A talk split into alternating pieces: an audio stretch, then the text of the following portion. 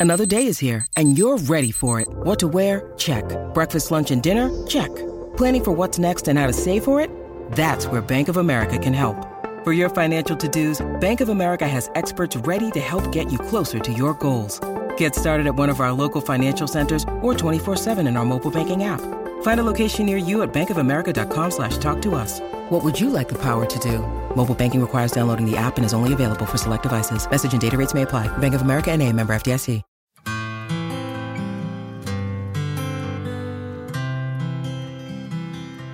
Welcome to another edition of Children of Song, the podcast that explores what it must have been like growing up surrounded by music. For those of you who are taking this journey with us for the first time, we're speaking with musicians whose parents made a name for themselves in the music business. We'll find out what it was like growing up around that kind of fame and hearing such great music all the time, what happened to them backstage, artists that they met when they were kids, and how they caught the music bug themselves. And ultimately, we'd like to know what inspired them to continue the family legacy and pursue their own musical journey.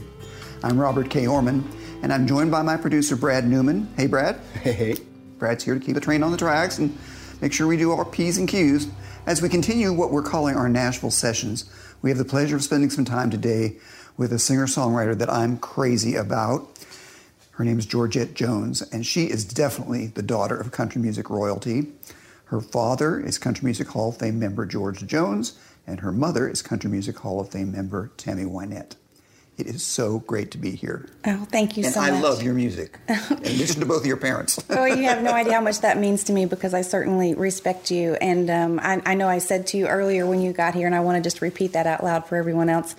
Whether you know it or not, you helped me so much. A few years back, I did have an opportunity um, to have a demo deal with RCA.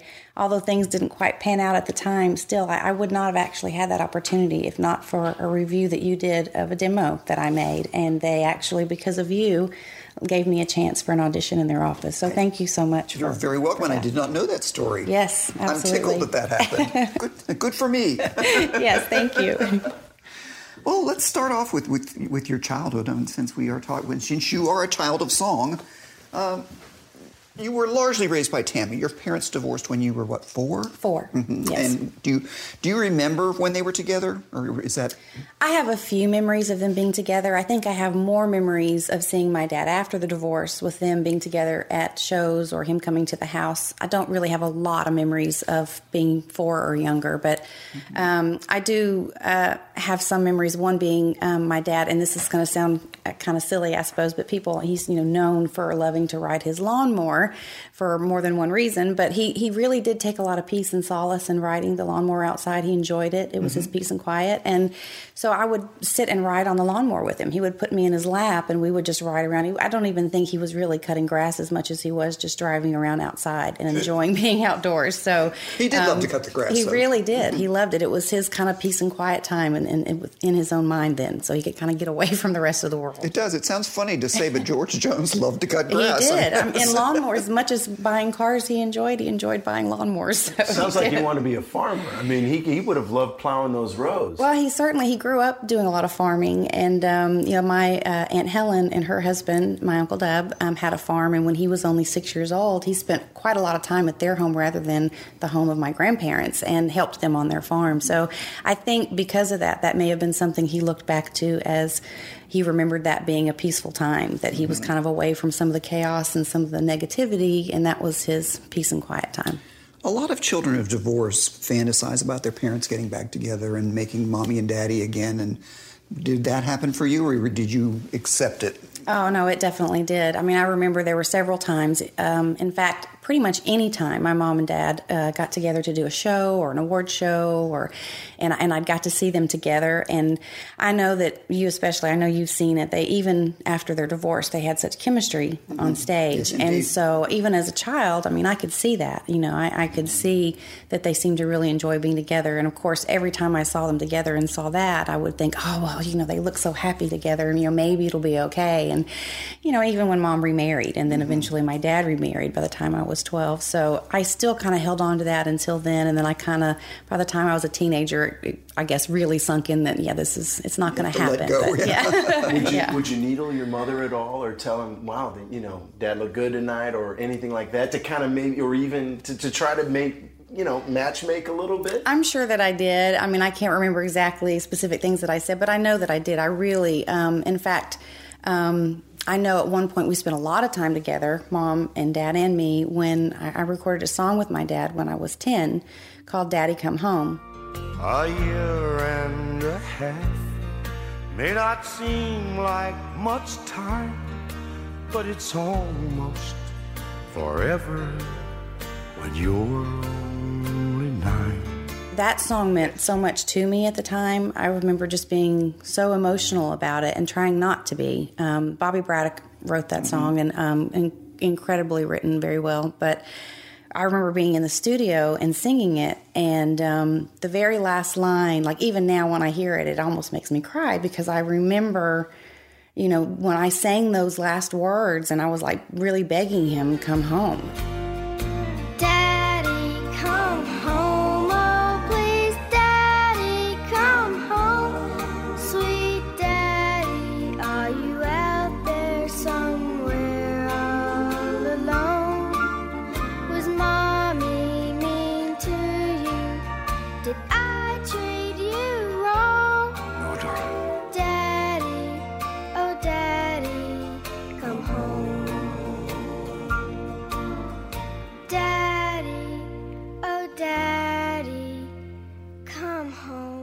And um, so, yeah, I'm sure that I did some needling here and there during that time, especially because we spent a lot more time together, the three of us, rather than just quick visits. And I know that she uh, had a lot of guilt over being a working mother. Um, did she try to include you in in her traveling and in her shows and stuff?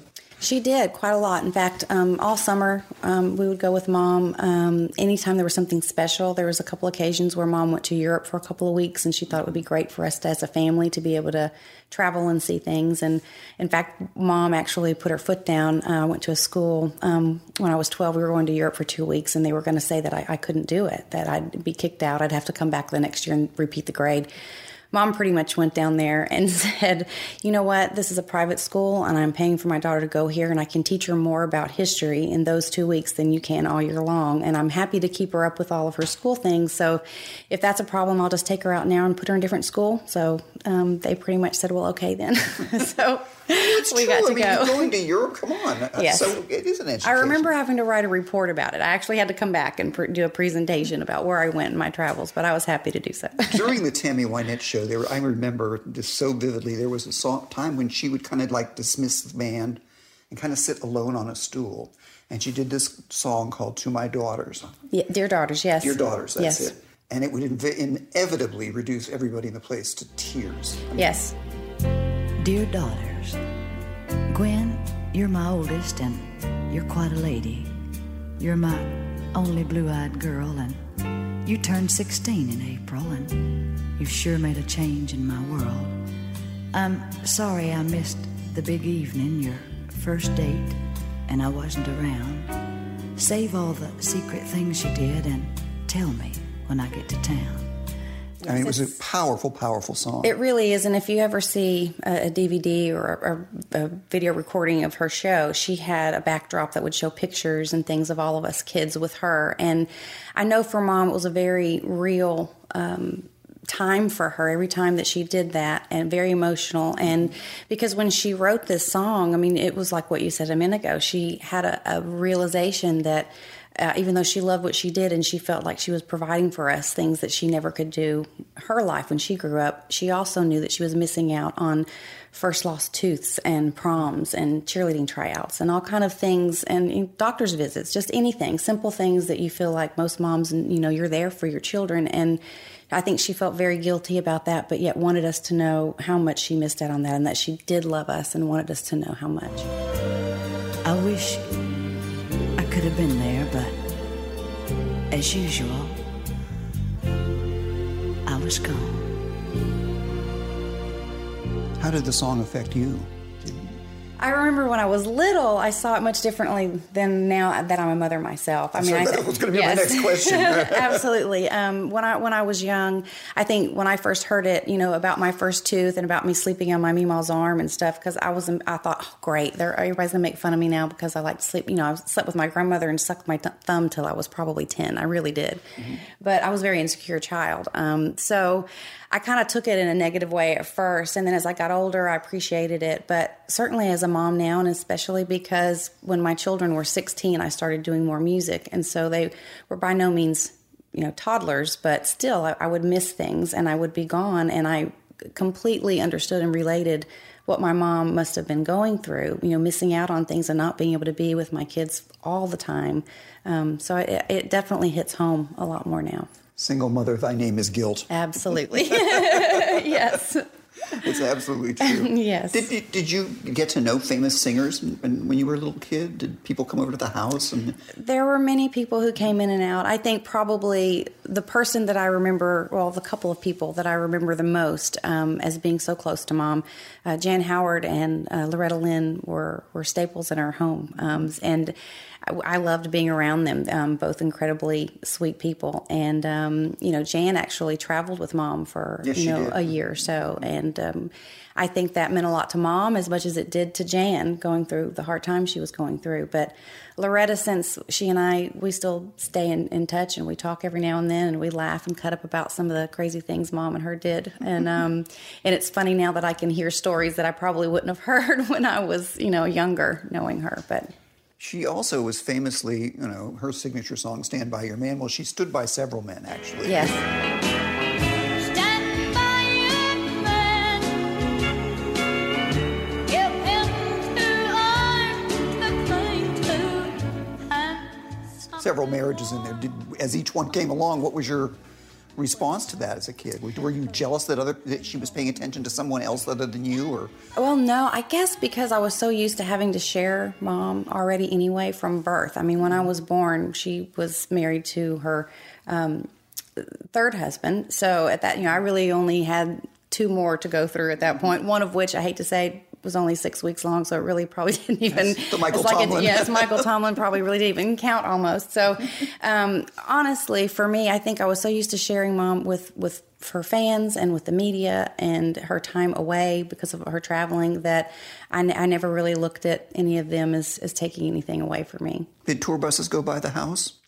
They did, and um, and I can remember many times um, them coming up through the driveway, and um, mo- eventually, I think Richey had put a sign up because some of the buses would bust the. George Richey was her final husband. Yes, Richey was her final husband, and um, and I remember he got so angry at one of them one time he stopped them, and then he felt guilty that he fussed at them because of course the fans it's not their fault, so he brought them in, try to like as a reward to try to like Into the house? brought them into the house. Mom didn't know he was doing this, and so when she heard them coming in, she's in her robe and has like her headband, you know, the whole thing, no makeup.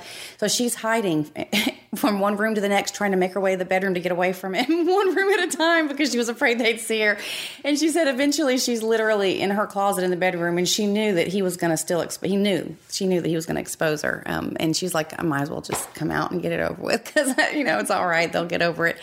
And they were so excited that she, you know, took the time to come out and talk to them and spend, spend some time with them. But she used to laugh about it all the time. She's like, there I was in all my glory. What was a favorite song of hers growing up? Was there, you probably had many favorites, but was there one in particular that stuck out? of mine, of mom's. Um, I think I, I really didn't have a favorite until I got a bit older. Um, but in my teenage years and older, I think I always say it's the two tills. Till I get it right, until I can make it on my own, are probably my two favorites. She co-wrote one of those. till I can make it on Till my I can own. make it on my own. Yes, Yeah. she co- co-wrote that with uh, George Richey. Yeah. Can you give us a little flavor of it? Let's see. I'll need time to get you off my mind, and I may sometimes bother you. Try to be in touch with you, even ask too much of you from time to time. But till then, Lord, you know I'm gonna need a friend. But till then, I'll lean on you. That's all I mean to do. Till I can make it on my own.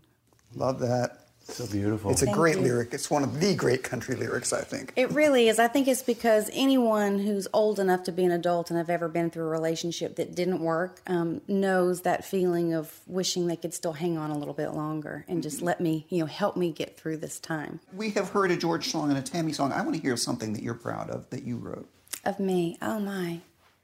And from any of the records. I mean, Okay. Um, let's see. Um, I mean, I probably maybe the song that I wrote for my mom would be good. Okay.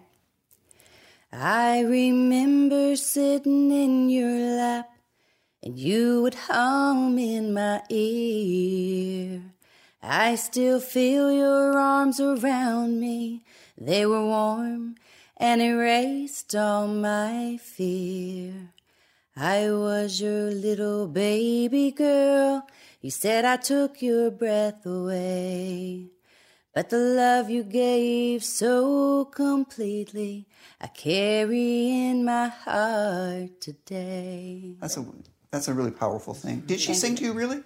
Oh God, all the time. Mom would mom mom sang a lot at home. Um, in fact, we would sit around the piano sometimes. Mom would play piano, and um, she would have my, my sister Tina also sang, and she sang backup for mom for a few years. So Tina and I would sing harmony with mom, and we would just randomly do that. But at night, sometimes when I was a little kid, I mean, I remember her, you know, like read me a bedtime story or something, or she might sing me something, but you know, as I was going to sleep, because I was, like I said, a very insecure and nervous child. Um, we had a lot of things going on when I was younger. We had uh, death threats and kidnapping threats, and our house was set on fire, and our house was flooded, and you know, a lot of crazy things going on. So I was a very scared um, young girl. Um, my older sisters luckily had a little bit of their childhood before that happened, and so they were a little more um, capable of, I guess, dealing with that um, as teenagers. Georgette was the baby of the family. and so, why were these threats coming out?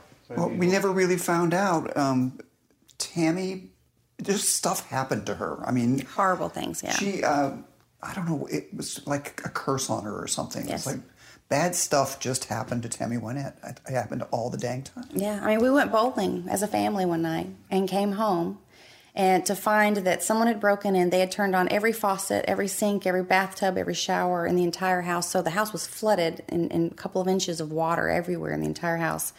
On every window, TV, mirror, glass, anything that you could that was reflective, they had written uh, "slut," "pig," "whore," just horrible things all over the entire house that had to be cleaned up and, and fixed. And only a few months later, I was asleep in her bedroom in the back, and the house, and I don't even remember it. I guess I blocked it out, but that part of the house caught on fire, and the entire back portion of the house we had to close off until they could fix it. It was completely burned, um, burned away.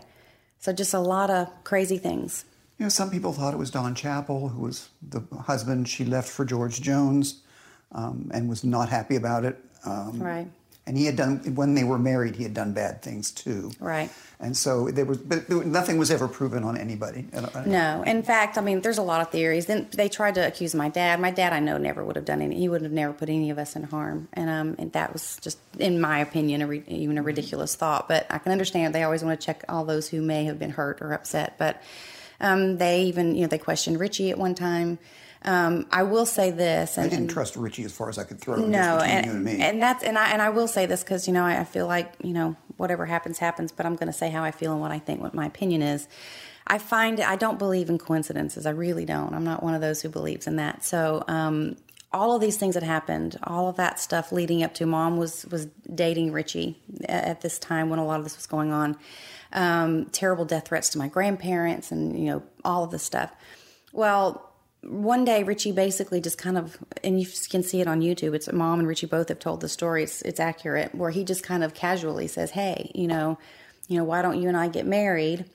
And you know i'll help you i'll help you bring back your career and i'll protect you and your girls and you know i'll be there for you and i'll tour with you and blah blah blah and she's like okay i mean that's really their proposal was not really a very romantic one they had known each other for years. Yes, they'd known each other and mm-hmm. written together, and uh, they'd been mm-hmm. friends for a long time before they mm-hmm. started dating. And so they did get married. And you know what? The second they got married, all of that stopped. So my, I'm just saying, That's kind of eerie. never anything else ever happened. So I'm just saying, you know, it seems to me as if, if if you're getting a lot of threats and then suddenly the person who offers to protect you marries you and then you don't have any problems to be protected by anymore. It just kind of.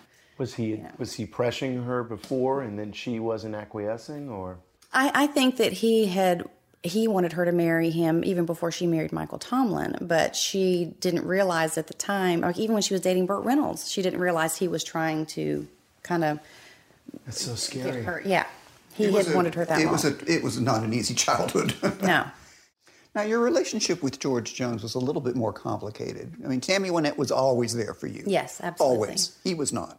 no. So take me through that coming together and pulling apart as it happened as you grew. Did did you make he, you make the effort? Did he make the effort? You know, in the beginning, I mean, most of my childhood, I think I reached out a lot. I mean, I really, I wanted so desperately to have that relationship with my dad, and and it wasn't until really being a parent myself now that I, I do understand. Um, having talked to him, a lot of that was because he didn't want me to see him in the shape that he was in. I didn't know that and didn't understand that as a child, so it was hurtful. Um, and so there were times when I tried um, as a teenager to connect or to go see him and to do things, and I, I took it very hard that he didn't seem to be ready for that. And so we stopped talking probably for about a year and a half. I didn't have any contact really at all until my mom died. And when my mom died, I have to say it was him who made the first effort because I was so devastated when mom died. I really, I know people thought she was sick and we would have expected it, but honestly, it wasn't terminal. She had chronic illnesses, not not a terminal one. So it was a big shock that at 55 she passed. And um, we were at mom's house, and um, daddy and Nancy came in the front door, and I remember thinking, I don't know if I can really handle this right now. Um, I couldn't take any kind of rejection or you know not having what I needed right then, and so I started to turn away actually to walk down the hallway.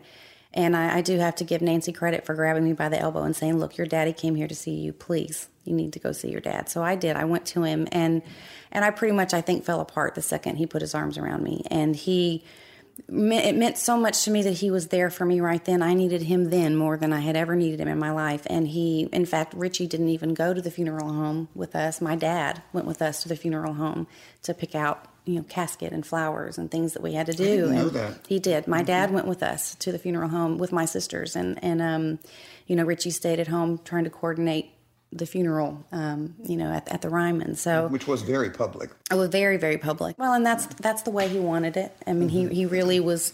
That was his final show to put on, so to so to speak. But um, you know, for us, it was an, a, a time that we really uh, were caught on, on you know off our guard and didn't know what to do, and were devastated. And and my dad, if if you knew him at all, you knew that he hated funerals. He hated. He really and he hated to go to any of those kind of things. So I know that especially for him, that was a major thing for him to do to come with us and to do all of those things just to be there. I mean, he wasn't making decisions, but he wanted to physically be there just so that I knew he was there for support, and that absolutely meant the world. Could you also see uh, a, get an inkling of how much he, he might have loved her as well?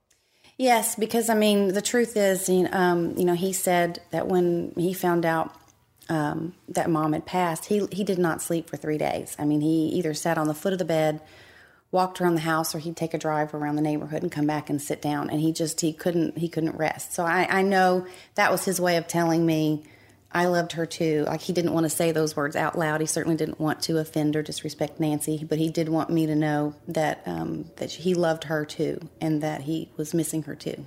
George Jones had a song called If Drinking Don't Kill Me, Her Memory Will.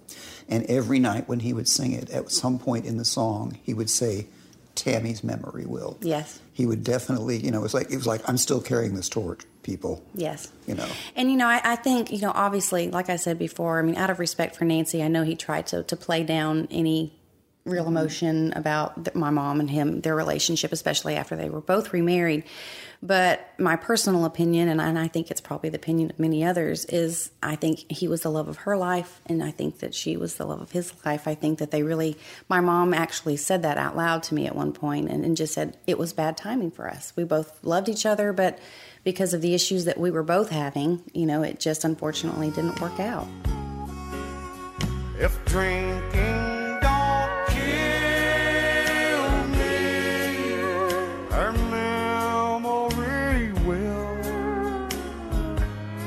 hold out much longer the way that I feel.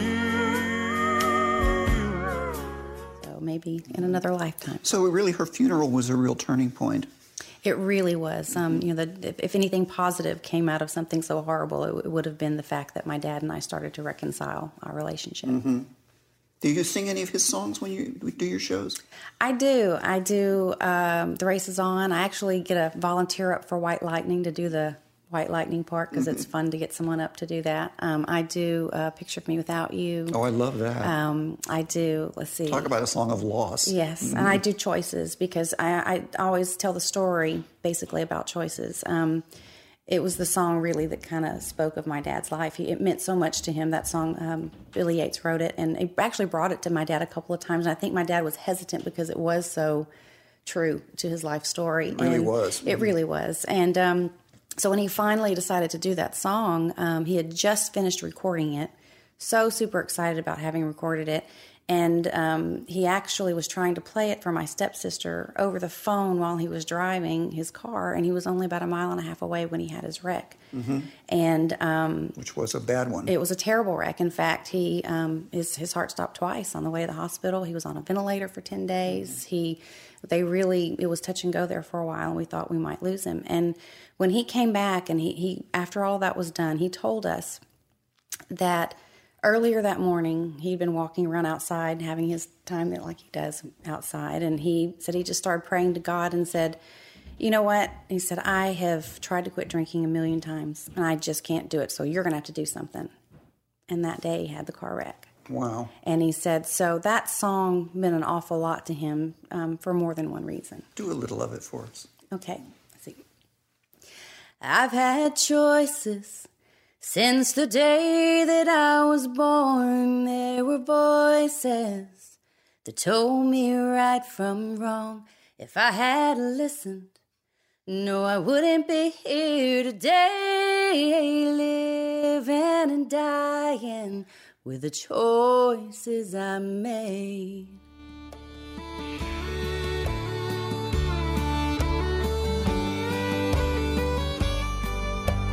Living and dying with the choices I made. It's so George Jones. It is so George Jones. Definitely. You, you, you did not initially pursue music. no. Why?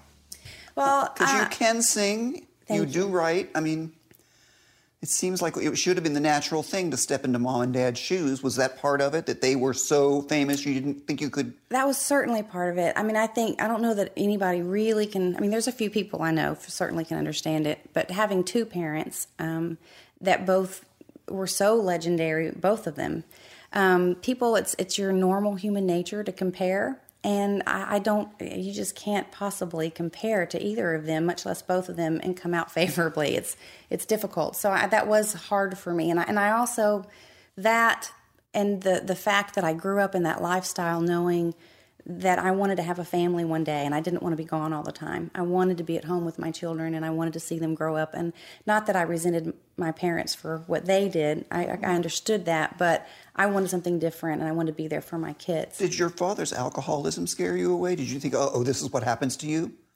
It did scare me to an extent because, um, I mean, I never really. In fact, I think I kind of did things in reverse. I mean, I think I, I, um, I didn't. I was very much so family oriented. I didn't drink. I wasn't the party person. I didn't do any of those things. I was terrified actually of, of doing a lot of those things. Not to say I didn't drink at any time ever when I was in college or whatever, but um, I really did the mom thing and did all of that. And then when my children got older, and I started doing music, and I didn't realize, like, you know, we were out and people, I kind of, I started seeing, oh my gosh, you know, people start just giving you things and handing you drinks and buying you. You don't even know that it's happening until you you've had 15 drinks and you realize, oh my God, I haven't paid for one drink, but people out of loving your music and wanting to meet you come up and hand you a drink. And I didn't. I, I saw very quickly that, that that could be a problem, and I didn't want that to happen to me. And um, I kind of pulled back from music again for a little while, and didn't really start. So after the first record came out? Yes, You were a nurse. Yes. You did have a nursing career. And I was did it for- was it rewarding? It really was. You know what? My mother was a nurse, so Oh, really? Mm-hmm. Well, I I mean, I loved it. I really did. I um for 17 years, I was a registered nurse. I worked um, in the emergency room, intensive care. I worked in a medical surgical unit for a while. Did some home health. I mean, I kind of did a little bit of everything. Um, I, I did have um, you know, I went by my first name at the hospital because being in a small town and a small hospital. It didn't take long. If, if you've got the name Georgette Jones, I mean, it just kind of Yeah, people put two and two together pretty fast. Right? Yeah, it doesn't take much. So my first name is Tamala. So on my name tags, we'd have to put our name tags in all the patients' rooms, and so it would say Tamala Jones. And so I could get away with it most of the time under those circumstances. But every now and then, um, I had a, a, an elderly lady one time who um, started saying, "Hey, does that that girl um, Georgette does she work up here?" And I was like, "Well, yes, ma'am. That's that's that's me." Oh my gosh, she just I got all excited and started hugging me and telling me how much she loved my mom and dad's music and and you know I love that. I mean, I, I will never not be excited about people loving my parents. Um, but I will say and be honest about it at the hospital when you're working and you're trying to get things done, I can't, you know, I couldn't have like 20 and 30 minute conversations with people throughout the day. But there were a lot of people who'd show up looking for me to hand me demo tapes. Can you give this to your dad? Can you give this Really? to Yes. I'm You on my deathbed. Right. Here's my tape. I know. And I'm thinking, you know, like I could have a bedpan in my hand walking down the hallway and they'd still want to come up to me with their demo tape, but you know, it was okay. Brenda Lee told me a funny story. One time she got in a car wreck on Music Row, and the guy that hit her car reached into his glove compartment and gave her a Um, Are you demo tape. kidding? That's so good.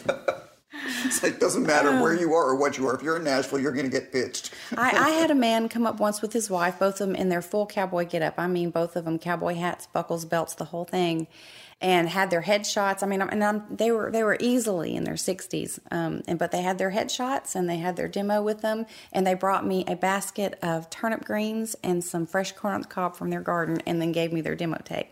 So what can you do? I mean, you know, we actually ended up. I, I called them a couple times and you know thanking them for everything and talking to them. I'm, I'm so sorry. You know, I've I did mail it. I did. I did my honest. I mailed it. I said I can't tell you what's going to happen when I mail it, but you know. So he would come and visit me about once a month and bring me more turnip greens and just come talk to me. And he actually ended up becoming a friend. So it was, you know, you never know what kind of experiences you're going to have with people. It's so wild. When you go out and do shows, is it is it difficult to get your own music across sometimes because you are in this shadow? I mean, you know. It is. It's it's been you know really difficult actually. I think uh, now I've just made a new CD that I'm hoping I'm finally going to have a little bit more leeway with um, getting some shows that we specifically book as just you know this is my music. I will still do a couple of songs of mom and dad's. You know. Obviously, to honor them, but um, it's been difficult because when people see my name and they know who my parents are, they immediately say, "Hey, can you come, you know, sing some songs of your mom's, or can you come do a tribute show?" And I'm really happy that I can do that. I want to keep their memory and their music alive, but at the same time, it, it is it is a struggle to try to find me and be me and be able to, you know, pursue who I am musically. What's the new record going to be called? skin. And I know that sounds a little bit crazy, but um, and I know they can't see me, but um, um, I have a lot of tattoos and things that you know they know most people don't see on a regular basis. But um, and my dad, of course, was mortified about the tattoos. You know, he made he just would pick at it and think it was funny, and that was if he knew you knew he liked you if he picked on you. So I was okay with that. But I see them looking at me. I wonder what do they see? Do they think they understand? Can they believe in the life I've planned, or are they just judging me now? It's the only one that I wrote that I wanted to do on this album. I wrote a lot of other songs, but this one um, is special to me. Um, and this song basically explains who and, and where I am today. If you see me and my hair's not fixed, and maybe I don't have on makeup, and maybe you see my tattoos and you want to judge me for what that looks like, um, you know, please don't do that. I still have the heart of daddy's little girl. Like I'm still that that person too. I'm not. I'm not all these things that you would stereotype. So um, that's what the song is about. Don't just see this face. See my clothes or my hair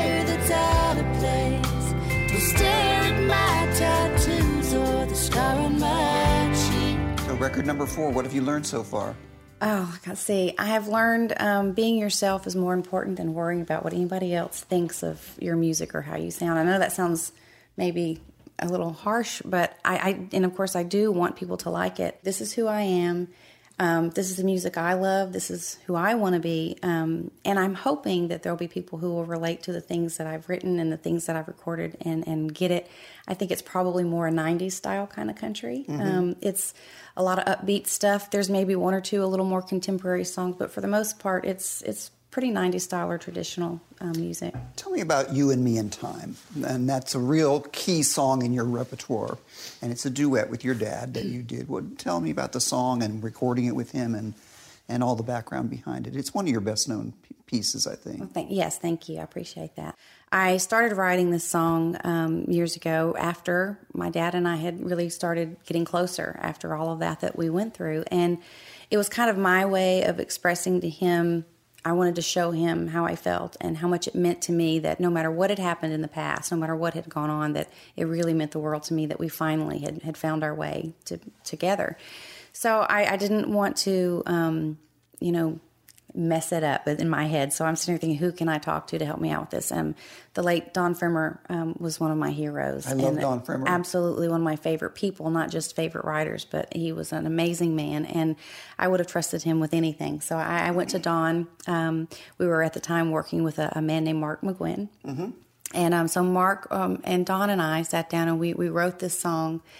And I was really excited but nervous about it to, to share it with my dad. So um, Mark said, "Look, let me let me do that. We'll do it together as the duet, and like, and we'll just you know you can go play it for your dad." And it, it was just meant to give to him, not really anything else. I just wanted him to hear this is how I feel our relationship. So is. it was written as a duet? It was written as a duet. Um, well, of course, You and Me and Time. right but we but we didn't i didn't really expect to record it with my dad i just thought this is i wanted him to hear it as it were he and i that we were having this relationship and how happy i was that we were together so i went to go play it for him and i remember being really nervous because like i said if you knew my dad at all he, he was very honest i mean sometimes he could be brutally so so you know, not only is this something I'm presenting to my dad, but I'm presenting this to someone I respect as a writer and as an artist. So I, I was very nervous. I played it for him, and I remember him standing there and him listening, you know, very intently.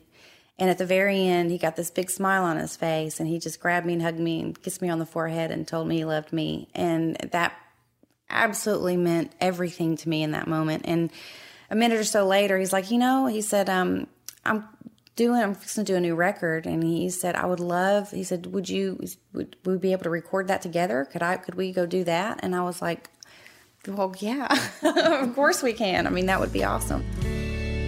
You were just a picture on my baby grand. Yours was in my wallet. I showed to all my friends. originally, which is something a lot of people don't know, I was going to be doing the harmony on the chorus. So I had sang to him my part on the chorus. You know, he didn't like to over listen things on the demo. He liked to kind of just hear it once or twice and then interpret it because it made it more real.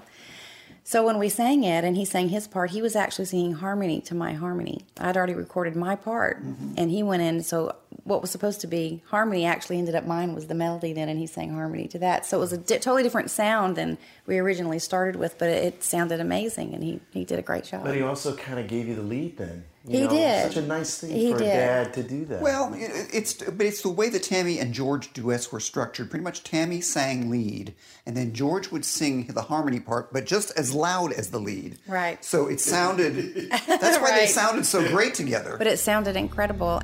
But you and me and time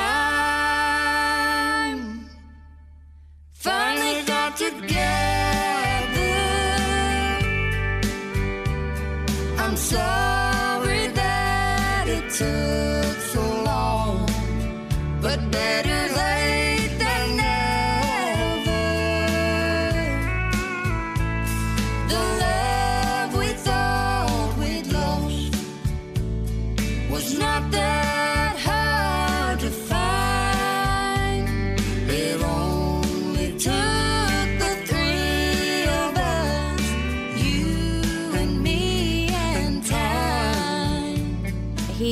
about a week later, went back to the studio to surprise me. Um, with that little "I love you, darling" that he put on the very end uh-huh. of the uh-huh. recording. So I, I, didn't know that was there until I heard the final version, and of course I you know, bawled and was a baby for a little while listening to that. But the funny story that goes along with that is when he went to Keith Stegall's to record it. The awning at his stairway there was broken, and he didn't know it. He was turning back, talking to Nancy, going up the stairs, and when he did, he didn't see it was broken. It hit him, knocked him backwards. He fell and broke his wrist and he had to have surgery. He couldn't play guitar for like six weeks because you know he had fallen there. But he was bound to. He went in there and recorded it first before going getting anything done. He was determined he was getting that on the record. So, so the record came before the emergency room. Yes, it came before. He went and got that done. He's like, it's not going to take but a second. Let's just get it. So. You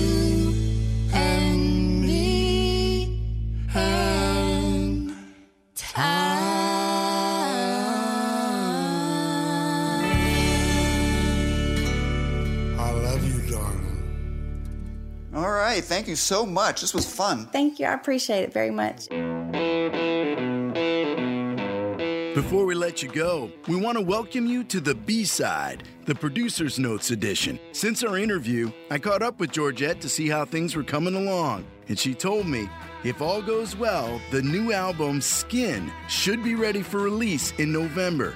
And if you like her stories about her mom and dad as much as we did, You'll love the movie coming out. That's right, they're gonna do a movie about her parents, George and Tammy. I'm told the filming should begin early next year, with Josh Brolin playing George Jones and the ever talented Jessica Chastain as Tammy Wynette.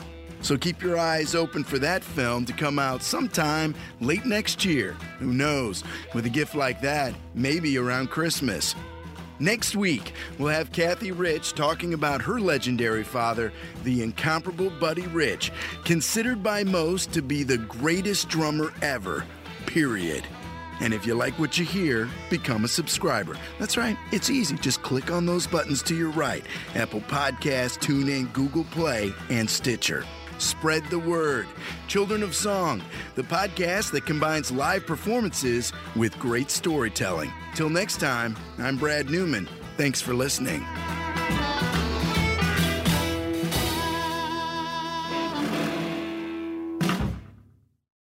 From the Fox News Podcasts Network. I'm Ben Domenech, Fox News contributor and editor of the Transom.com daily newsletter, and I'm inviting you to join a conversation every week. It's the Ben Domenech Podcast. Subscribe and listen now by going to FoxNewsPodcasts.com. Listen to Fox News Podcast shows ad free on Fox News Podcast Plus, on Apple Podcast, Amazon Music with your Prime membership, or follow wherever you get your podcasts.